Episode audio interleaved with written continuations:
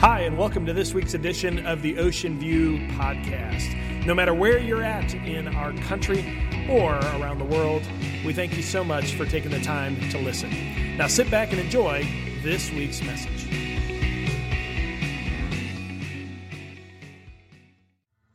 Well, if you're just joining with us, we are ending a message series entitled Things That Go Bump in the Night. And for the last month, we've been talking about the idea of fear uh, the fear that we face, the fear that we paralyze, the fear of change, the fear of death, the different types of fear, um, the fear of missing out. We've covered a lot of these different topics, and today we're going to focus directly on the aspect of fear. The truth is, is probably in this room, there are many of us um, that have a decision to make or uh, have a family situation that just occurred, which causes our path to be in doubt, which causes our steps to be in doubt, where things like anxiety, uh, things like trepidation, all of a sudden begin to cloud our judgment, our decisions. Um, many of you have probably been to a place where maybe someone has come alongside of you and said, um, you know what, you just need to move forward. You're stuck in your fears. Well, if that's you today, and by the way,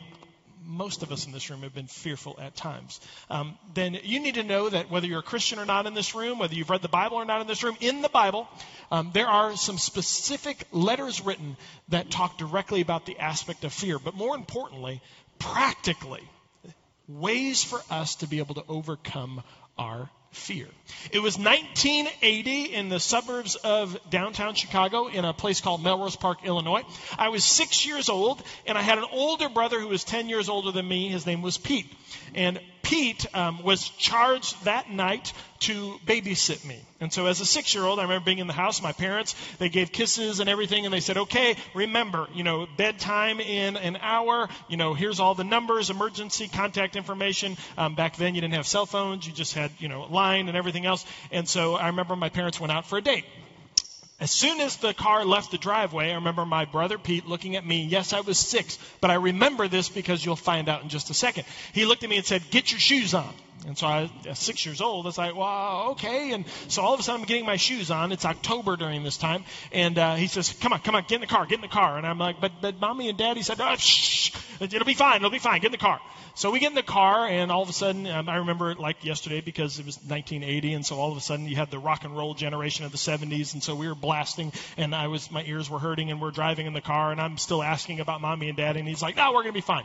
He uh, he pulls over and he picks up a couple of his friends, and they get in the car, and they're like, "Oh, you brought your brother?" And he's like, "Yeah, my dad. You know, they left him here, and so I got to take care of him. It'll be fine." And so I, I had no idea where we're going. We end up pulling into a big industrial park, and uh, I, I'll never forget. All of a sudden, I look at a sign as I'm being dragged by him, and it says, Haunted House Ahead. So, as six years old, I remember, I, I, don't remember much else. I remember that sign vividly, and I remember, you know, him kind of leading me toward the trap of death that awaited me. And I, and I start, like, dragging my feet. And my brother's like, come on, come on, it'll be fine. And I'm like, I, I don't want to go. I'm scared. I'm fearful and everything. It's like, no, you're going to be fine. You're going to be fine. I'm with you. Now, my brother was very big. He was muscular. He was a tank. And so he was my superhero. And so, truth be told, when I was with him, I always felt like he was going to take care of me. So I trusted my brother. That was my first mistake. And so we walk to the trap tower of death door, and there's like, and by the way, this is 1980 in downtown suburb Chicago. This is not your politically correct haunted house. The people who make this haunted house, they're evil. Evil people. Because there are some freaky things, I just want to tell you, written on this. And so he's dragging me, and we go into the first door. Now, if you've ever been in a haunted house, it is pitch black. I'm six. So the screams that you heard weren't for the evil things, they were from my mouth. And for the next 20 minutes, it was horrific. I bear the scars of that moment in my life. I don't like to go see horror movies. I don't like scary things because I remember that moment in my life. And here's what I remember most of all I was trapped, I was in a dark place. I just wanted out. I wanted light. I wanted a doorway. I wanted to get out. And there was no way for me to get there. If you've ever felt like that, it is a horrible feeling. Truth is, there are many individuals who suffer with those kind of feelings every single day because they're overwhelmed with fear. And in their minds, there is no door, there is no opening. I can't get there fast enough. And so they're overwhelmed with anxiety and overwhelmed with fear. Scientists will tell you that in these moments, there is what they call a fight or fl- flight system in us. Our autonomic, think I said that right, scientists in the room, you can correct me or not, but our autonomic nervous system, when we get into moments of terror, when we get into moments of sheer panic, our bodies will kick in this system. And what happens is our blood pressure rises, our heart rate accelerates, and all of a sudden our eyes will dilate, the pupils will dilate, and we will be able to take in far more an alertness than we ever were before. And in those moments, our bodies want to do one or two things. We either want to fight or we want to run. When you're in the moment of anxiousness, anxiety, when you don't see a door and there's no way out, it is very difficult for the human mind and the human body because, in essence, you can't fight or flight. There's nothing to fight, and you can't get out or escape. And many individuals suffer with depression and strong anxiety issues because their bodies go through this, and it's every single day. So, if you're a type A personality in the room, let me tell you where we're going so that way you can get your notes ready. We're going to go in a place in the Bible and we're going to first take a look at a healthy fear, a fear that God wants us to hear. And we're going to use that as a foundation. And then we're going to go to a letter that is written to a church in Philippi. It's a letter that's written and it actually addresses individuals that are worrying, that are anxious. And it actually gives the secret to how we can replace our anxieties and our worries with hope and with peace. I'm a practical guy, and so along the way, I'm going to give you some practical things you could do tonight or tomorrow to be able to help move you from a place of paralysis to a place where you can overcome your fear. So if you have your Bibles, we're going to turn first to Proverbs chapter 9. If you don't have it, that's okay. We can follow along on the screen. If you have your iPads or iPhones, you can go there too. And if you have the YouVersion Bible app, if you download that, you'll get all the notes associated with the message today. Here we go. Proverbs 9, verse 10. It says this Fear of the Lord is the foundation, the bedrock of wisdom. Knowledge of the Holy One results in good judgment. The first thing that I need for every one of us to understand is, is there is a, a fear that makes us paralyzed. But then there is also a fear that God also wants us to have every day of our life, and that is a holy type of fear. And it says, The fear of the Lord is the beginning of wisdom. Many of us lose wisdom. Many of us, when we're overwhelmed with fear, we have to call a friend. We usually have a friend call us and say, Hey, snap out of it. Let's move forward. Come on, you can do this. Where does that wisdom come from? It comes from a healthy, holy fear, and it allows us to have, don't miss this, take a look at this. It allows us to have good judgment. Don't miss this. If you have a healthy fear, it will result in good judgment. And so, for many of us who says, I don't know what to do, I don't know which way to go, you can have it if you have a holy fear. So, some of you are sitting here saying, Well, Terry, what is holy fear? What is a holy type of fear that we should have? I thought about this a lot this week, and there was only one example that I can truly illustrate what a healthy fear of God is. So, let me set this up for you. For Christians in this room, we know that God is the Alpha Omega. He is the Creator. He created us. He knows every hair on our head. He knows our being. We trust in that. We believe in it. And so if we believe in that, we know God knows more than us. We're not God, and He is. And so having a holy type of fear, understanding who He is every day of our life, is important for us. So, to illustrate this a little bit of what it means to truly believe and trust in God in a healthy fear, I take you back to a rainforest in Nicaragua. I'm up on a tree canopy, suspended in the air, and I'm going ziplining. And as I'm there, we've got the locals, they're coming and they're just really quickly, you know, the safety presentation wasn't that long. Um, I was asking a lot of questions and they said, don't worry, don't worry, you'll be fine. So as I trust my life with these individuals who are making eight pesos an hour, they go ahead and they hook me up to this pulley system. And I'm sitting, and then they, and right away, as soon as I get done, they, they hook me to this harness. They, they give me a glove and they tell me to grab onto this. And they say, okay, trust me, and got everything good? And I'm like, yeah. And I say, but how do I stop? And they shove me off. And I go flying through the air on the zip line, and it was amazing. It was great. And I figured out how to stop, and it was okay. But then you go from tree to tree to tree to tree. I get about three quarters of the way, and my guide likes me. We're having a good time. He speaks English, and we're talking. And he says, Okay, Terry, try this. So I get there, and he unhooks my, my harness from the pulley. And then he has me take off the harness that I have, and he puts on a different one. And then he goes ahead and, he and he puts it on me, and then he hooks me up. And he says, Okay, now Terry, go to the edge of the canopy, and now fall forward. I said, Excuse me? And he said, just fall forward. You're going to be okay. I said, you want me to put all my life in the hands of a $25 pulley system? I don't think so. And he says, just trust me, just trust me. I went to the edge of this canopy, and I got to tell you something. If you've ever done this before, everything in your body, your mind, your muscles, everything in you fights against any decision to fall off of that canopy.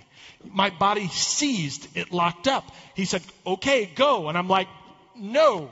And finally, finally, after coaxing for about five minutes, I finally just let my feet go out and I fell forward. It was the most scariest thing that I've ever done. He grabbed my legs. He goes, Now you're Superman. And he, shoom, and he shoves me off and I'm flying through the air. And it was amazing. It was incredible.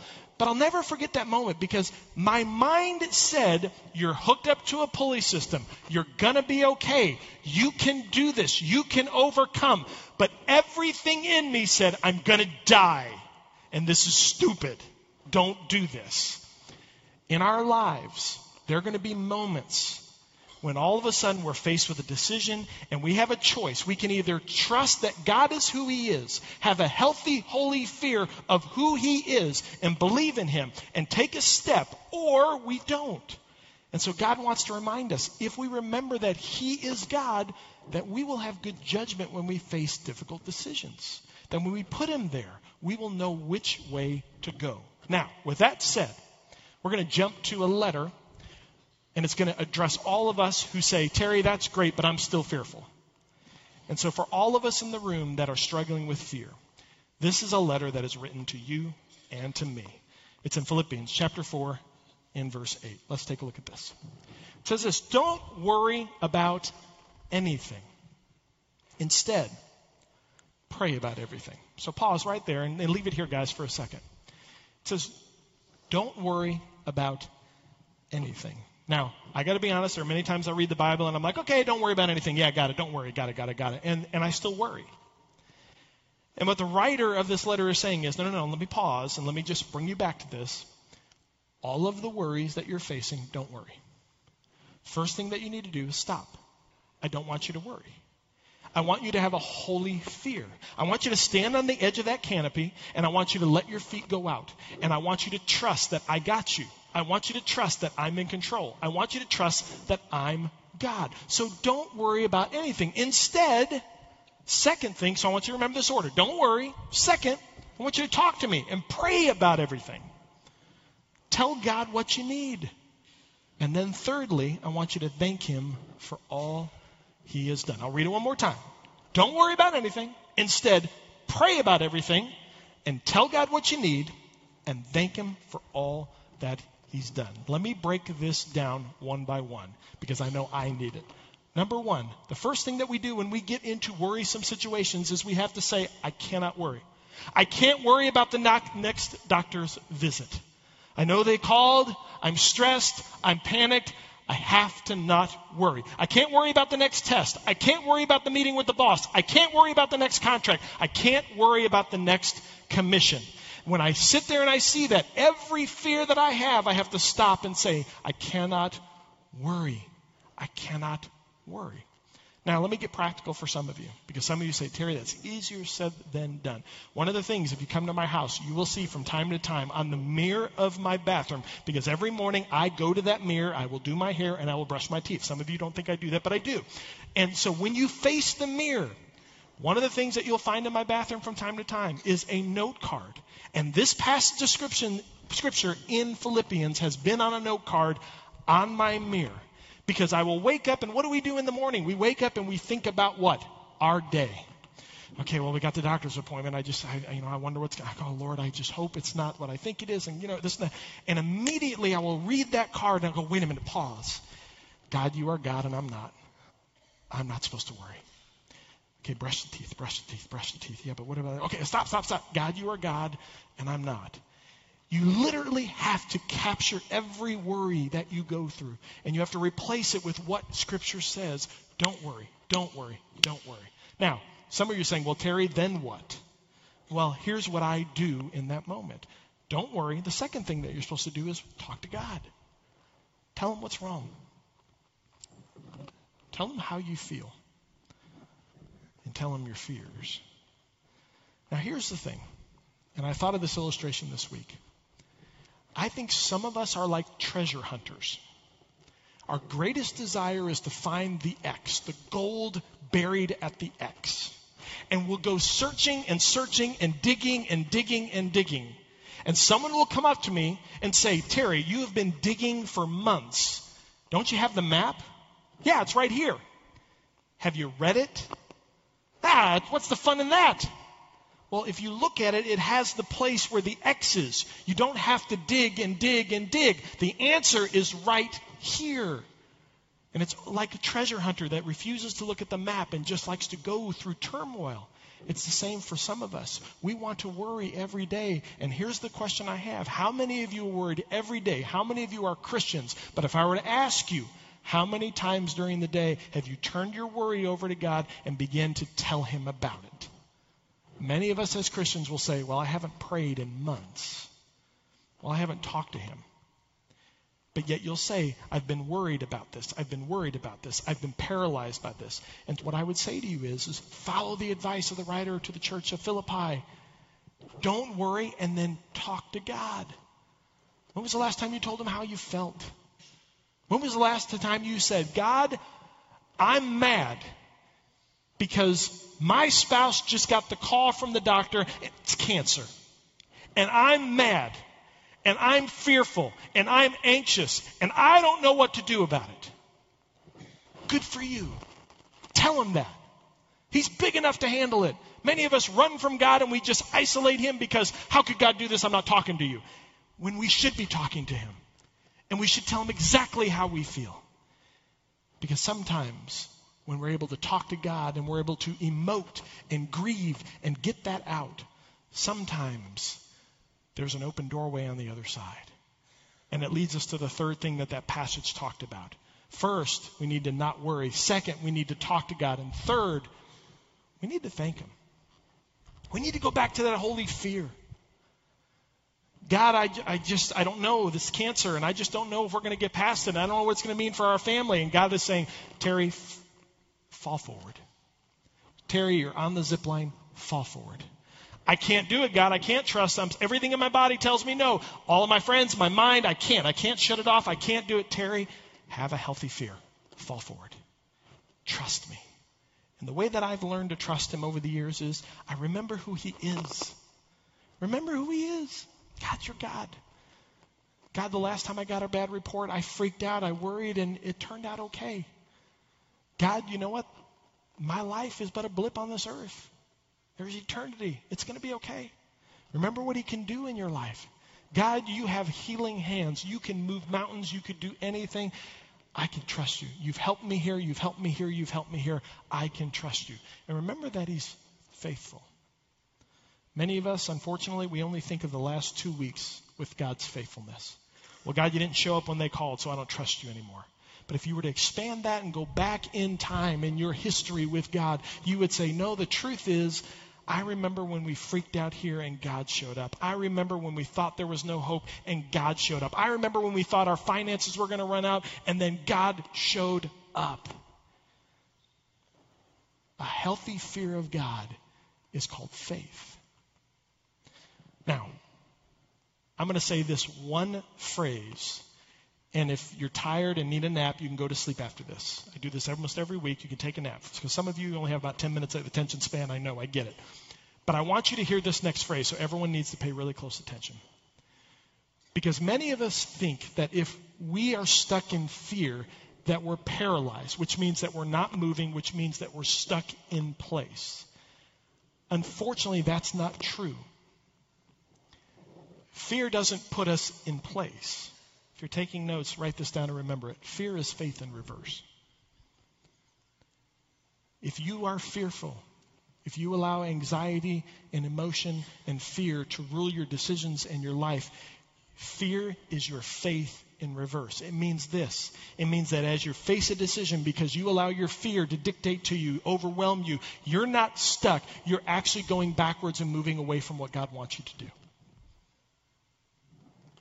Healthy fear of God is taking a step forward when it makes no sense. That's called faith. Now, I'm not taking, I'm not telling you to get rid of wisdom. You need wisdom too. But faith is taking a step and trusting in who God is. That's moving forward. If you're overwhelmed with fear and it makes you feel stuck, you're actually moving backwards. Faith is moving one step forward in the face of fear. You want great faith? You want to overcome and have a holy fear? Then you take a step forward.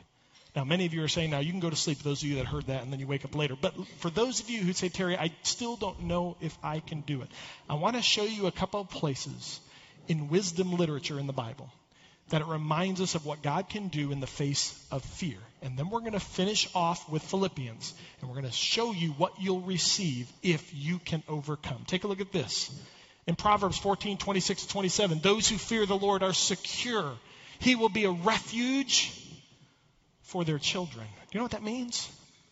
It means that your future is secure, that no matter what decision that you make, if you trust God in it and believe in Him and say, God, I've prayed, I've talked to you, I'm going to trust you.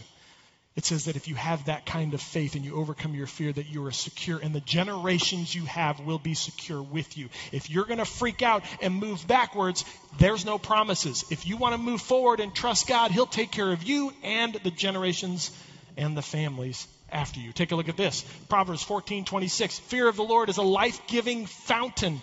It offers escape from the snares of death.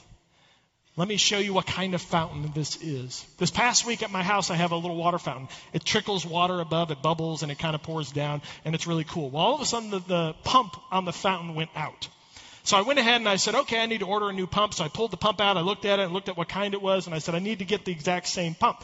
But then the Tim the Tool Man Taylor side of me said, wait a second, upgrade.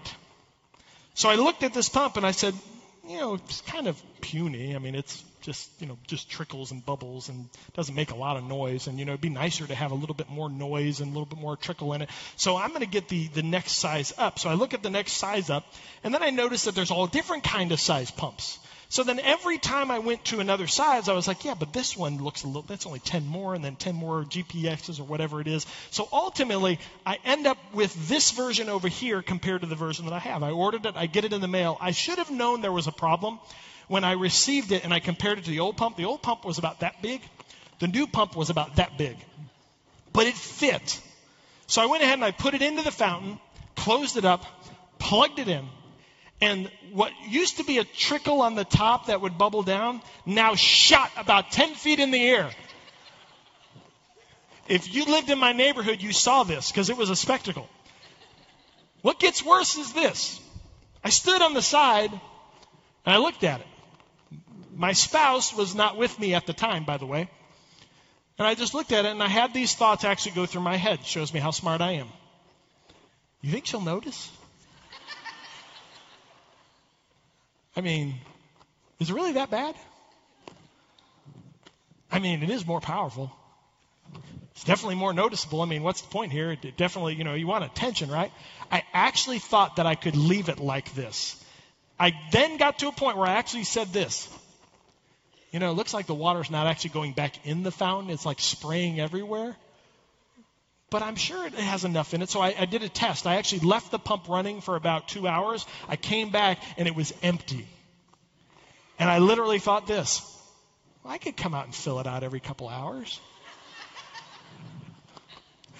Finally, wisdom kicked in and I replaced the pump with a regular size pump. Here's the point. When I look at that passage and I see that fear of the Lord, it, it talks about it being a fountain that will release you from the snares of death. It's like that little trickle fountain that we look at. And God, meanwhile, He is a powerful fountain that no matter what, we think, I don't know if God's going to do it, I don't know if He can help us. No, He is more powerful than anything, and He can overcome.